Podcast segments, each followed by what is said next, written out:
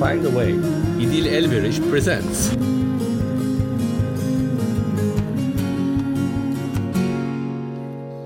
In this program of We Can Find a Way, my guest is Donna Douglas Williams from Pinterest.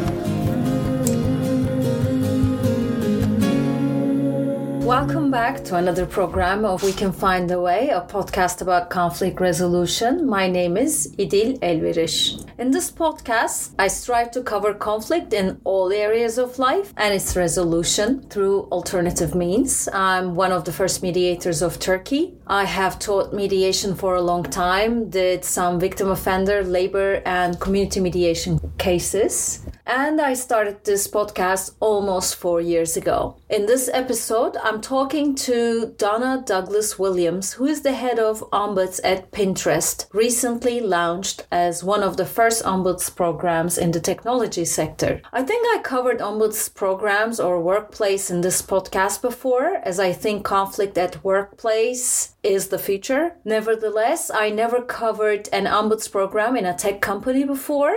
And just to reiterate, Ombuds is a confidential, impartial, informal resource that provides support to the workforce. Donna has over 20 years of experience as an attorney, mediator, facilitator, trainer, and organizational ombudsperson in various institutions. She worked in universities at the University of Texas MD Anderson Cancer Center. She served as ombudsperson at University of California Health and Georgia State University. And she worked for the Green Climate Fund, which is an organization that assists developing countries in adaptation and mitigation practices to counter climate change. Donna also held the position of ombudsperson for the World Health Organization. Her experience includes consultant ombudsperson for the UN funds and programs, serving various UN agencies. Donna holds a bachelor's degree in accounting from Purdue University and a law degree from the University of California Davis King Hall School of Law. So, without further ado, we now go to the interview that we held on 28th Thanks for agreeing November. to talk to me, Donna. Absolutely. It's my pleasure. Thank you for inviting me. As far as I know, Pinterest is the first technology company that established an ombuds office. Why?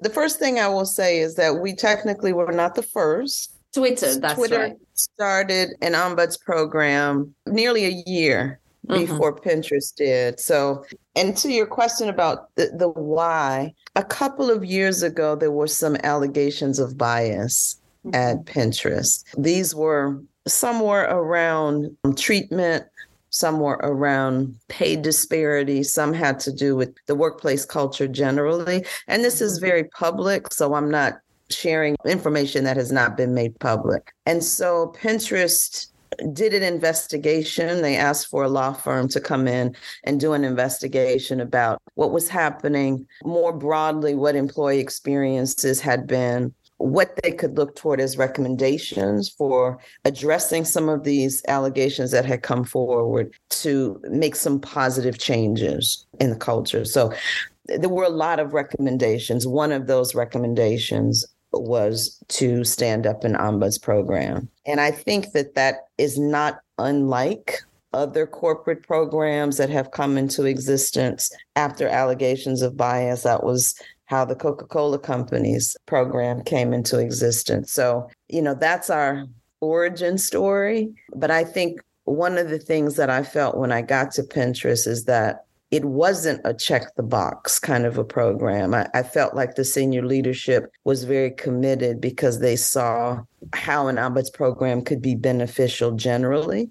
And they've all been very receptive, very cooperative. And I think it's been well received throughout the company. We've had a lot of employees approach us to talk to us about their experiences. And I think, in terms of the collaboration across the company, it's been really, really positive. So you're basically saying it was rather than a customer driven system, it was an internally driven system, employee satisfaction at workplace that has triggered all of this, if yes. I understand so our, it correctly. Our ombuds program works with employees and contractors. So we don't work with pinners, we don't work with customers who use the platform. I wouldn't say there were a lot of allegations, mm-hmm. but there were some allegations by some former employees that became very public. It feels like this is a new development. Like it used to be companies cared about client complaints rather than employee complaints. Maybe I'm mistaken by saying that, but what do you think triggered these kind of programs? What changed?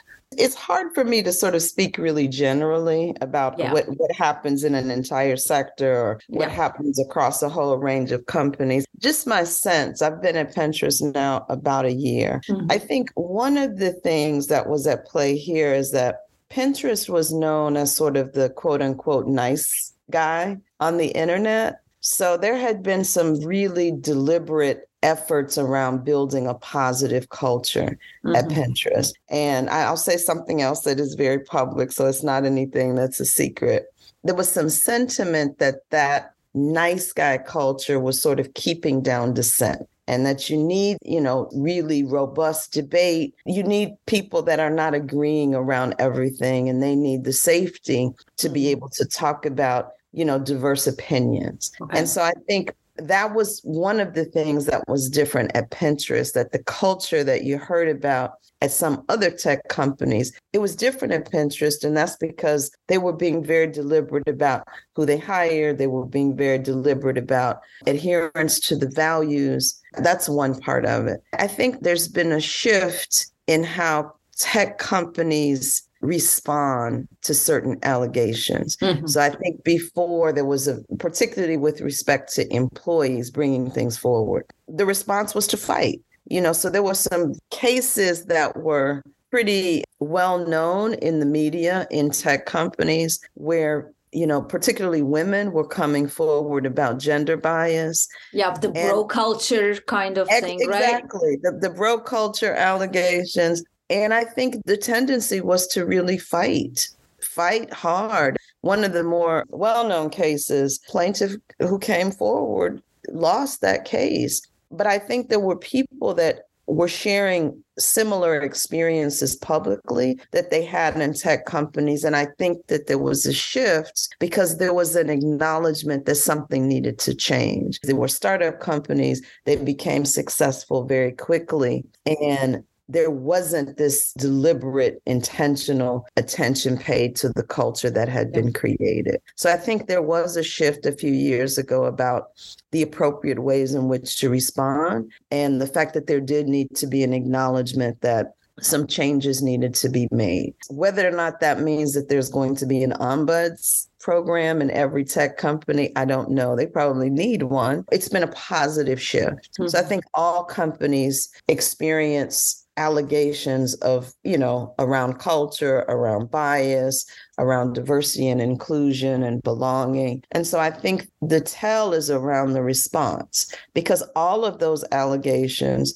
may not be pervasive across a company, but you do have to deal with them with care. You have to understand what this person or these persons' experiences have been, what possibly could have prevented it. Because sometimes you have people come forward and they're relatively isolated incidents. Other times they're really pervasive across a company culture. And I think you have to have a way to, to really understand and sort of filter out what are we hearing what do we need to do about it what mechanisms can we put in place that will be really effective in doing that what are the issues that you see as an ombudsperson? Any specific issues to the sector or just generally working in a company? Organizational ombuds, we keep our data in nine data categories, so big mm-hmm. buckets mm-hmm. of issues. And all of those nine categories have a lot of sub issues so that we can report out, we can sort of analyze our data, tell our own organizations what we're hearing, but we can also compare to other organizational ombuds programs. And what I found in the tech sector is that my numbers are running pretty similarly as they did when I was in other sectors. So this is my hmm. first role in tech. My experience is in higher education, academic health centers, and IGO. So I, have done a lot of work with the UN. I'm finding the same kinds of issues. So a lot around evaluative relationships. So people complaining about the relationship with their manager or a manager seeking some assistance around how to manage a relationship with a person who reports to them, team dynamics, communication, peer and colleague relationships, respect and treatment, those kinds of things that are happening in those professional relationships that sometimes will start with a conversation and people will say it's you know that conversation was tense i didn't understand it and then i got this evaluation about my performance which mm seemed like it was not balanced and it wasn't really constructive. So sometimes it's, it's not just one event. It's things that are building over time in professional relationships. And those are the things that I've heard in my career as ombudsperson over several years. And those are continue to be the kinds of things that I hear since I've been in tech. How do you think this policy of corporations or institutions developing their own internal uh, mechanisms of dispute resolution will develop because we are seeing this increasingly. It's almost like people are running away from outside systems courts etc and trying to handle matters like more discreetly faster and in a different manner. Can you tell us a little bit about that my prediction, and I try not to make a lot of predictions, but I think that this trend is going to continue. I think that companies, again, have to really be intentional about their culture building work. And you have to have really robust dispute resolution and issue resolution mechanisms that include informal as well as formal options. So for years, I think companies were very careful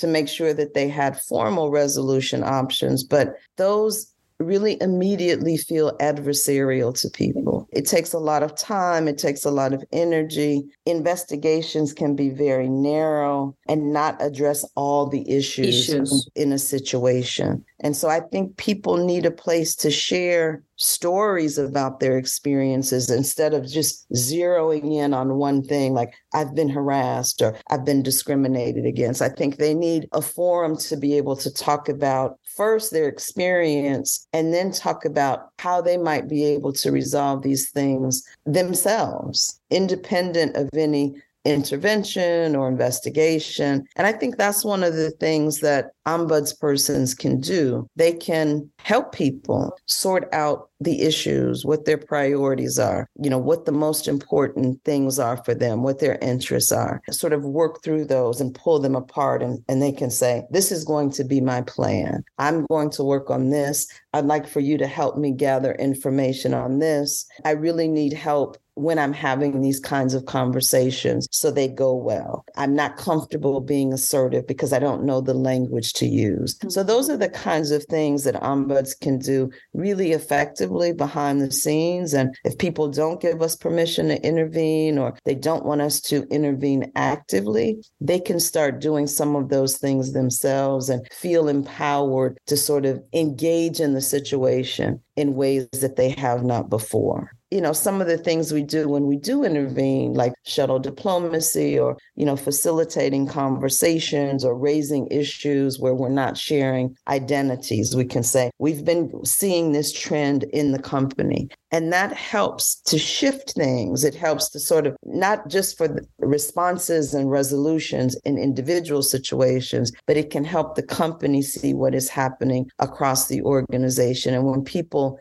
know that their identities aren't going to be shared, they're more willing to come forward and talk about those things. And they can use us to raise the issues to managers and leaders in the organization. So I think that can be a very powerful mechanism. So that's why I say I think think the trend will continue. Ombuds have to do their part in not only doing good work, but continuing to show value to the organization. So I think it's really important how we keep data, how we analyze it, how we report it. And I think we have to be, I call it a full service ombuds program. So we can't just wait for people to come and bring us issues, although I think that's the core of our work. But I think we have to do proactive things like training and education and skill development so that people are building the competencies they need to have those professional relationships that are rooted in respect and dignity. Because sometimes things happen because maybe a manager is not prepared. This is their first managerial role and they haven't had the training that they need to be an effective manager or even leaders I have seen this across many sectors you have people put in leadership positions they're good at their technical role but they don't know how to manage conflict well or the way that they give feedback is not effective. They don't realize what their role should be as a coach. They're not, when things are coming to them, instead of being proactive about addressing things that are happening across their particular organization that they lead they sort of repress it because they or they step away from it and and they're not engaging in those things. So you know those conflict competencies are really important and those leadership competencies are important. And so you know companies have to sort of grab the reins and say we're going to say, this is how we want our leaders to be developed. These are the skills that we're going to require that our managers have. And I think part of the ombuds role is to be involved in that or make recommendations around that and help people with those skills. So I think that's when I say full service, I think we have to be involved in collaborations across the company and not just I will talk to people who contact me. We have to do outreach, continuous outreach, so people understand our role. And I think we have to always be developing ourselves professionally so that there are different things that we can offer the organizations that we serve. It looks like this will be mostly initiated or more popular in like bigger corporations that have this kind of wide personnel issues rather than a middle size sized or a small company. Maybe I'm mistaken to say that, but uh, can you elaborate more? Because for all of these like outreach activities, you need personnel, you need people. And in smaller places, it's probably not going to be the case. So, I mean, I think there's a role for an ombuds in different size companies. It doesn't have to be really large companies, but I completely agree with you that in order to be effective, you have to have resources and you have to have staff. I did ombuds work for the Green Climate Fund. It was really small and it was growing. I think when I started there, there were about maybe 250 employees at GCF. Wow. And it grew to a little bit bigger for the time that I was in that role as a consultant. And I realized in a smaller company, it can be more valuable to have hmm. an ombuds because they don't have the other mechanisms. So they didn't have an employee assistance program or staff counselor, staff psychologist. And not that I'm a psychologist or a therapist, but when people are experiencing a lot of stress and feel like they need support, they're more likely to come to someone who is impartial and confidential to sort of talk about how they can be connected with those resources. So when there are fewer resources in an organization, smaller organization, that can be even more valuable if you've got a mechanism or function like an ombuds function. So I think there's a place for an ombuds in all companies. I think part of it is that people just are not as familiar with this function. They don't understand the role because people are focused on human resources, that function, and what they do. That's the other thing we have to do as a profession, we have to educate people about how we work and how we can complement existing mechanisms like human resources functions. Yes, but human resources is mostly identified with the employer, and most employees feel a little bit like under threat,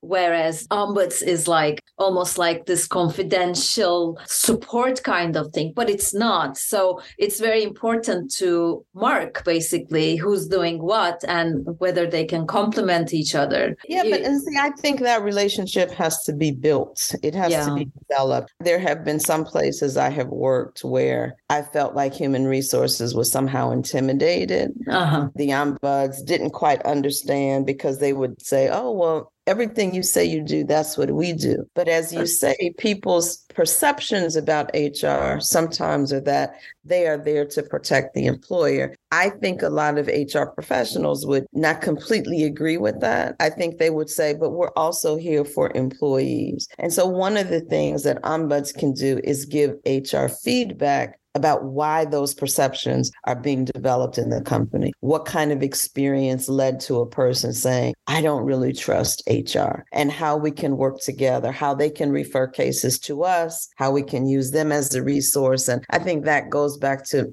understanding about the ombuds role and, and how we can work together, how we can, you know, complement HR how we can complement compliance and, and other right. kinds of formal mechanisms. So, how did you end up with this position? I was trained as a lawyer. So, aren't was, we all? that was how I sort of started my professional career. And I did some in house counsel work early in my career. And what I found myself feeling like is that I wasn't able to make the difference that I wanted to make earlier in situations. I don't know that I had articulated this in this way, you know, as a young professional, but I felt like I was protecting the company even though there was some bad behavior. Like, and I kept mm-hmm. thinking, we should be addressing this behavior. You know, this person should have some accountability. I left that role. I started teaching business law. And when I was coming back to work after maternity leave, my sister actually told me about a position. It was an ombuds role in a school system. And when I read it, there were some things about the position that really resonated with me. And I thought, this is great. This is a person who's going to be, you know, connected to fairness and justice. And so it was something that really appealed to me. And I, I thought by doing a role like that, I could make a difference. I had never heard of the term, but I thought I could do it. And that's how my career evolved. And I, at some point, I felt like I had really found my life's work. Mm-hmm. So I've done this in many organizations, probably about six or seven. I go to different organizations because every organization has a new challenge, but I really enjoy it because I do feel like every day, you know, people say, I want to do something where I can make a difference. But I really feel like that every day working with the individuals that I work with. I can help the organization. I can provide recommendations for something that's maybe not clearly seen because people aren't as comfortable coming forward. So it's always a little bit different. As ombuds, we can be creative about how we develop training and education, how we work with teams, which is another thing that I think we can do really effectively. So, I mean, I think mediation is wonderful, but as an outside mediator, you're coming in yeah. not always with the benefit of the context of the organization or so the I'm, culture. Yeah. Absolutely. So I'm hearing things every day and I learn more about the organization I work in every day. And that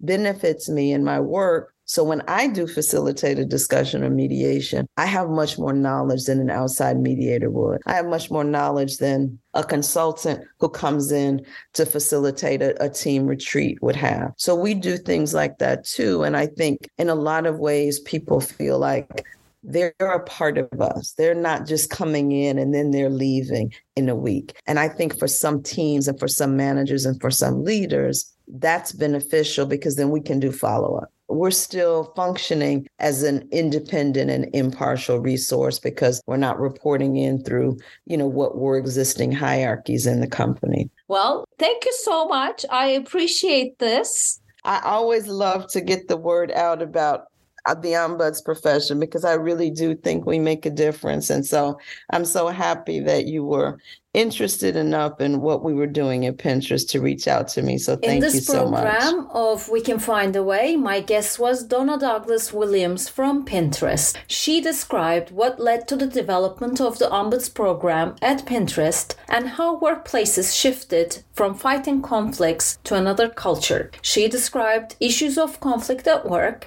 and how Ombuds programs will evolve in the future. With that, I hope you enjoyed this episode and And if you did, please follow the podcast, become a member, like it, or share it. You can also like the excerpts I share in my YouTube channel or in the Instagram account of We Can Find a Way. As always, I would like to close by thanking musician Imre Hadi and artist Seren Göktan, who allowed me to use their music and cover picture in the podcast. Thank you and see you next month.